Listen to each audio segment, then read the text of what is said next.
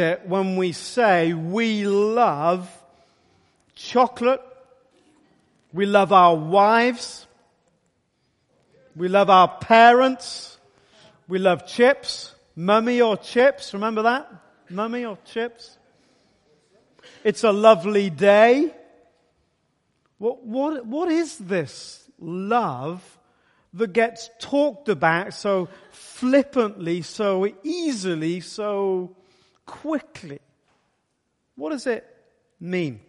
Well, that's going to be our uh, theme for the next uh, uh, number of weeks. As you go out, you'll be given a, a, flyer that'll have on it some of the dates and themes, including the dates and themes of the small groups that uh, meet during the week at different times. Now, let me, let me level with you. If you want to be connected and, and sort of share in the life of this community in a meaningful way, then you need to get connected with a small group. Now, it doesn't matter whether it's a, a small group called a small group, doesn't matter whether it's a missional community uh, and you break off into a small group or that missional community is your small group. It doesn't matter what you call it. What's really important is that you're connected in to a group of people that you can meaningfully get to know and love, that can meaningfully get to know and love you, that can make sure you're following Jesus and you have the privilege of making sure they're following him too. That's what all of us need. And if you haven't got that kind of network going on, then uh, you need to do that at the beginning of this year if you want to walk more closely with Jesus. There's, it's not an ifs or buts or maybes. It's just a core part of the New Testament. So, um, to help you do that, we can fix you up into a small group. If you haven't got a particular network that you can relate to, uh, come and see me at the end of the service. See Katie at the end of the service. You can't miss her.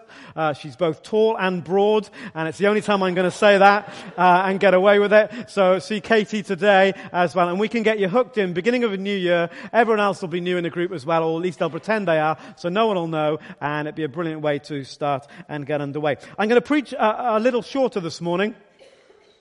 And uh, I thought we'd try something new, and uh, this is to give you a head start, right? What I thought during 2013 is that I would preach less and less if you do it more and more. Yeah, so if you like get on and just do what we're talking about, then I'll stop preaching about it. Yeah, is that okay? So, so we'll set it up. So I'll start generously by a small sermon. If you just do it this week, then, then next week will be a small one. But if you don't, if somehow you just listen and go, lovely tie, lovely sermon, vicar, then, then, then we'll have a bit longer next time and so it can go on. And we can have a bit of fun. And then by the end of the year, our services will be, or, or they could be very short. It's entirely up to you. I can't say fairer than that. It, it, in, in your hands. Yeah, Andrew's sticking with a long sermon because it's a lot easier. I can understand that. Okay, so um, here we go then. New sermon series, Love Exposed. Uh, hashtag Love Exposed. You get your phones out. You can tweet with that hashtag. I'll feel honored even if it's got nothing to do with what I'm saying. If you can think of something better and pass it off as if I've said it and tweet it under that hashtag, that would be absolutely brilliant as well. Uh, 1 John chapter 4, we've just been reading from 1 John chapter 3. We're going to continue. Flip over in your Bible, would you, just to the very next page, 1 John chapter 4. Uh, and it's continuing all that Sally was reading about love and how we understand it. And, and he's bringing the argument to a conclusion. And uh, 1 John chapter 4 and verse 8, you'll know the very last three words of this verse, but may not have known where it came from. Verse 8, whoever uh, does, sorry, whoever does not, sorry, I've got several versions of the NIV going on here. Whoever does not love does not know God because God is love. Because God is love. Because God is love. Well, what, what, what does that mean? What love? What, what God is love. What is that love? Well, he begins to spell it out a little bit in verse 9. This is how God showed his, thank you, his love among us. He sent his one and only Son into the world that we might live through him. This is how God showed his love. What's this love like? What does it mean when it says God is love? This is what it's like. He sent his one and only son into the world that we might live through him. God is love. Everything he does, every, everything he does It's hard for us to grasp. Everything he does is an example of his love. And we see that most clearly illustrated, this writer is saying, John saying, in Jesus. In Jesus, we have the perfect example of what God's love is like. Verse 11, Dear friends, since God so loved us, we also ought to love one another. So as we look at Jesus, which is basically what we're going to do, as we look at Jesus and think about what does this action of Jesus say or communicate about God's love, so we'll build up a picture of what God's love is like. And why does that matter? Why is that important? It's important because of verse uh, 11. Dear friends, since God so loved us, we also ought to love one another. Verse 11 there. Do you say it? Dear friends, since God so loved us, we also ought to love one another. So we're going to look over these weeks at different cameos, different moments in the life of Jesus to help us build up a picture of what God's love is like. Why? Because we ought to love like that. That's the kind of love that we need to share both in our homes, in our neighborhoods, where we work, uh, uh, in our church, wherever God has placed us in different contexts of our lives. So let's break out of thinking that we're talking about boy girl type romantic stuff. It's not a series about that at all. It's about how you relate to the people around you in, in whatever situation God has placed you in to do that. And as we begin to understand it, so we need to begin to put it into practice in our lives. The first one then that we're thinking of is uh, this tender hearted love or tender love. And we're starting here, I think, because the rest of them either don't happen or don't make sense without this first one.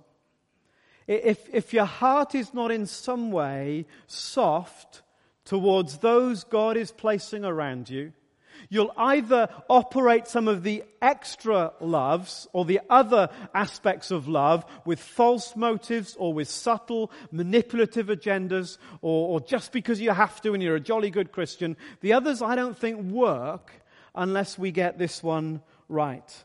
So we'll take our cue from Jesus and we'll think about this tender heartedness that he displayed.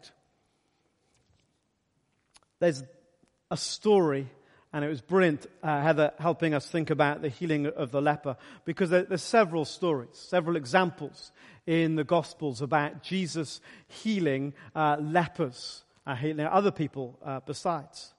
But think with me about this one, Mark chapter 1 and verse 41. We only need the, the verse that's on the screen, but you might like to have your finger in the Bible just to prove that it's there. You see, if you were a leper, you'd lost everything. If, if you were a leper, you'd lost your home, your family, you were an outcast, you'd lost your job, you'd lost your status in society, uh, uh, uh, everything was, was, was gone. And what was worse, way worse than that, was the way that people would instinctively respond to you if you were a leper. If you saw a leper coming towards you, your instant reaction would have been anxiety because it's contagious.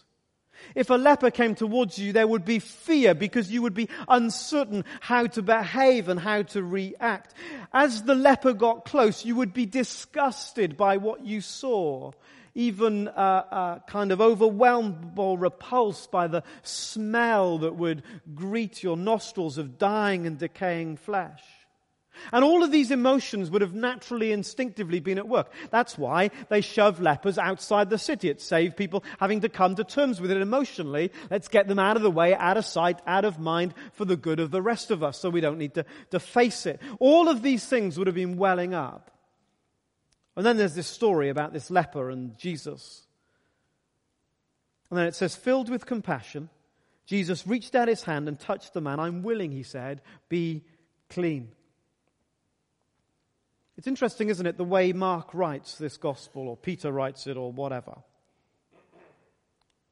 Filled with compassion. What is it that Mark saw that he would write those words? What is it that he's trying to say to us in that little phrase? Such tenderness, maybe, that priestly rules were disobeyed. Such tenderness that the leper, feeling uh, accepted, loved, and valued, was way more important to Jesus than anything else. What's interesting about this little uh, uh, verse is the way it breaks up something of Mark's very simple kind of Greek. Peter and John, James and John. What is it we learned to read? Peter and Jane, was it? Did anyone learn to read? You know those story, but you look at me, story, story books, Peter and Jane today, it's Chip, Biff, Biff and Kipper. Yeah. Yay, who's into Chip, Biff and Kipper? Mark's reading is a bit like that, Mark's gospel rather. Peter was playing with the red ball, Jane is skipping, Kipper kicked the ball, knocked Biff over, all that sort of very straightforward uh, grammatical stuff. What's interesting though is that at certain moments, Mark interrupts the flow to make a descriptive observation, which is kind of to use more words than necessary. He was a real bloke. He used as few words as possible. Uh, and here he does that. Filled with compassion. He didn't need to say that. It's a break in the flow, but it's much simpler. Jesus reached out his hand and healed him. Filled with compassion. Turn to Mark chapter 10. Uh, actually, turn to it, please. That'd be great. It's another example of, of, the way in the story there's like this linguistic pause that draws us to think about what's going on. So what was going on in this verse when Jesus was filled with compassion? What, what was, what was hanging in the air that made the gospel writer write it down? Mark chapter 10 verse 17, Jesus started on his way. A man ran up to him, fell on his knees before him. Good teacher, he asked, what must I do to inherit eternal life? Not a bad question. Why do you call me good? Jesus answered, no one is good except God alone. You know the commandments. Do not murder, do not commit adultery, do not steal, do not give false testimony, do not defraud, honor your father and mother. Teacher, he declared, all these I've kept since I was a boy. Then according to Mark's style, the next verse might well have simply read, Jesus looked at him, one thing you lacked, he said, go sell everything you have and give to the poor and you'll have treasure in heaven. Then come follow me. But it doesn't say that. It says Jesus looked at him and what? And loved him. Uh, and loved him. Uh, how did anybody know? What was hanging in the air to such an extent that that should be visibly remembered, written down and recorded. Jesus looked at him and loved him. What was it about Jesus' voice, Jesus' demeanor, that was a vivid, tangible expression of Jesus' heart for this man, lost in all his religiousness? Time and again, we see Jesus creating this, this love that hangs, as it were, in the air, that's visible, that's tangible, that can almost be touched and felt. A gentleness, but yet a power, a, a kindness, yet, yet, yet almost you can hold on to it. That the recipients could feel, the leper felt, this man, maybe, knew, could see the depths of Jesus' love. Who knows what lasting impression that had on him? We don't know. What was it about Jesus that couldn't see a crowd go away hungry, that had compassion and healed the sick even though he was tired after a long day? What compassion was it that would stop a funeral in mid procession? What compassion was it that he would sit and eat with those normally no one would sit and eat with? What compassion was it that he would heal the very ear of a soldier coming to arrest him? What compassion would it be that would offer forgiveness to those who were crucifying him, that would make provision on the cross for his mother, that would uh, appear a second time for doubting Thomas that would give the apostle Peter a second chance. What, what was that heart? God is love. This is how God showed his love among us. How tender are we? In our homes, in our place of work, amongst those that we meet. One of the things that characterizes our society is that we try and go out of our way to protect ourselves from things that might affect us and begin to soften our hearts. We protect our hearts as often as we can. Very subtly, we trained one another. We're raising up a generation that, that has learnt to, to, to kind of guard their hearts, not to be too affected by what goes on around. And we do that in, in a number of ways. We, we, we shut need out. Have you noticed how we do that? You noticed how we've built this incredible mechanism to shut need out? Not to allow it too close because of what it might do to our hearts. I love the news headlines for their kind of bizarreness. It's, it's not unusual for there to be a headline like this. Three die in A14 pileup. Ipswich beat Norwich 3-1. And everyone's going, yeah! Three die in a pileup on the A14. Ipswich. It's not a go at football. It's just the way the news goes. It's like that. And, and, we, and we just gloss over stuff that, that might bother us or trouble us or disturb us or, or somehow touch us. That's why I love the detail in the, in the story that Jesus told about the Good Samaritan. Well, the priest and the Levite that walked on by, they didn't just walk on by, did they? What did they do? They went to the other side. You see, you don't want to get too close because as you get close, what happens? You get involved. And who's got any time and energy to get involved? And so we keep to the other side. And we live our lives like that. If I keep my distance enough, then I don't need to get involved. And I, have got no time to get involved. And I, uh, my heart would hurt if I got involved. So I'll just go on the other side. In any case, we teach by our actions and by our words, that at the end of the day, what we need to do is ultimately to look after ourselves because no one else will. And very subtly, in so many different ways, we raise our children like that, we relate to our peers like that. If the chips are down, I'll look after myself. It's why we're really good at helping others, but pretty rubbish at receiving help, because we've taught ourselves that in the end, uh, when the chips are down, you've just got to look after yourself. And because we, we live with that subtlety of focus that in the end uh, it's, it's just going to be down to me, then I keep my distance. I keep my heart a little crusty around the edges to needs that are beyond my immediate influence. And then there's this third one that's ugly. And we, as a kind of Christian church, we've bought into this ugly one that kind of we keep our heart's heart with a self righteous justification, with a judgment on others. Have you noticed how Christians can be brilliant at that?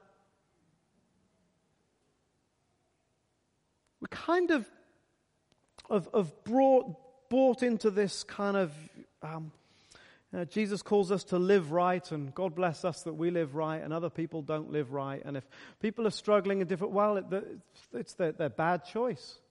It's their, their wrong situation. If they're, it's their this, it's their, it's their that. And we kind of excuse ourselves because somehow, well, what they're suffering is of their own making. Not only is that not true, it comes from the pit of hell, don't you think? When Jesus came and reached out to everybody in the way that he did. And so, as a good Christian, we can encourage ourselves with our own righteousness and somehow use that as a justification to protect us. We don't need to get involved in that kind of life. The very reason I'm a Christian is so that I can leave that kind of stuff behind. And yet, Jesus lived in the midst of that kind of stuff. And then there's a fourth one that's subtle that I slipped in this morning. I just felt the whisper of the Spirit to slip this in. So maybe this will, this will speak to your own hearts. There's something about we harden our hearts sometimes around those areas where we ourselves have suffered. So in those areas of our lives where you would expect us to understand and empathize with other people the most, we can sometimes become hard in that area. Does that make sense? So if we've suffered in a particular way, we have little time for someone else now suffering in the same way we had to manage, so now they do. If, if we grew up in a particular circumstance uh, and we struggled through, then we see someone else and we've got little time or energy for someone else because we've had to go through that. And so there can be this, this hardness that we create around our lives that's particularly related to our own vulnerability. And maybe God wants to highlight a few things for us where our hearts are hard in areas that are, that, that are kind of, that are kind of a bit raw for us a bit sore for us. So what, what's the what's the answer? What, what, what where do we take all this? Where maybe we need to understand where our struggle is first. Where where is your struggle? Where is your struggle? Do you keep yourself on the far side? Is that the safe place for you? Where's your struggle? Or is your struggle uh, more about that sense of, of righteousness, that false kind of pride that, that, that we've kind of done well at fostering in Christian churches? Or, or is your struggle uh, uh, that sort of independence that you've developed because actually life's taught you no one else is there for you, so you're jolly well going to be there for yourself? And it's created a hardness in your heart.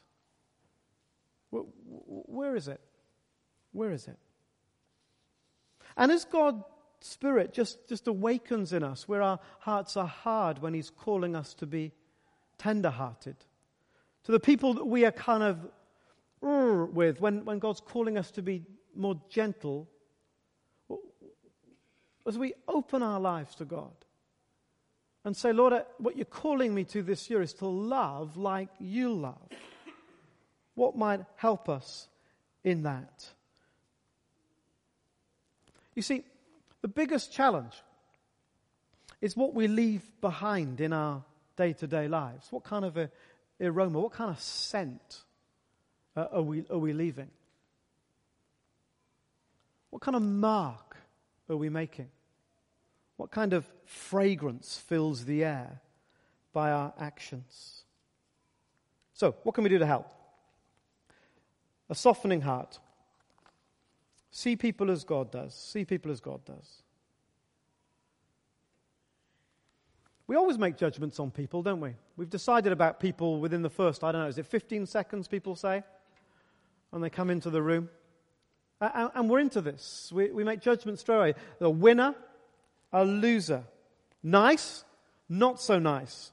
Like me, not like me. Friend, foe. And we're making these categorizations all the time. Oh, and we've got a whole kind of row of these categories, and we're plopping people in at different places. And uh, you could act like that's I'm the only one that does that, but I know that uh, uh, you'd be lying if you said that. So we're all in this together. We make these kind of judgments about people all of the time, which means that it's much easier for us to relate to and love some people, and a lot harder to relate to and, and love others because of all these judgments that we're making. But what if God could somehow release us from our kind of uh, automatic response? What if God could help us see people like He does? No favorites. What if God could help us see that everyone carries His image, that everyone's valuable, everyone deserves to be loved like we long to be loved ourselves? Maybe it would help for us to begin to think about what life might be like in someone else's shoes. We're always quite keen that other people know what it's like to live in our shoes. We're quite keen to tell people how difficult, perhaps, or challenging, or, or how hard a particular situation is for us. But, but what, what if God would help us to see what another person's walk is like, what another person's journey is like, what another person's situation is like. And it's so much easier. It's so much easier to analyze someone else's problem than it is to feel the other person's pain. It's so much easier to analyze another person's problem than to feel the other person's pain. And so in our analytical way, we make judgments and assessments as to why and to what and how our response should be. And what Jesus is asking of us is to begin to feel other people's pain as well as their joy. What if we could put ourselves in someone else's shoes? And mercifully, and mercifully, God wants to work something in us that we can't work ourselves. You see, in the end, I can't soften my heart much. A lot of effort, maybe. What I need is a changed heart. Isn't that the gospel story? What I need is a, a new heart. What, what I need is, is for God's Spirit to, to, to come and, and break the crustiness, to, to smash the hard edges, to begin to mold and to breathe His life-giving Spirit into my heart so that I might begin or continue to or reach further in loving like he loves. None of this is complicated. There is nothing here that was new this morning, probably, that you're going home saying, wow, that was brilliant. I never knew that was in the Bible. But doing it, doing it is a totally different matter. And we need his help. Let's pray.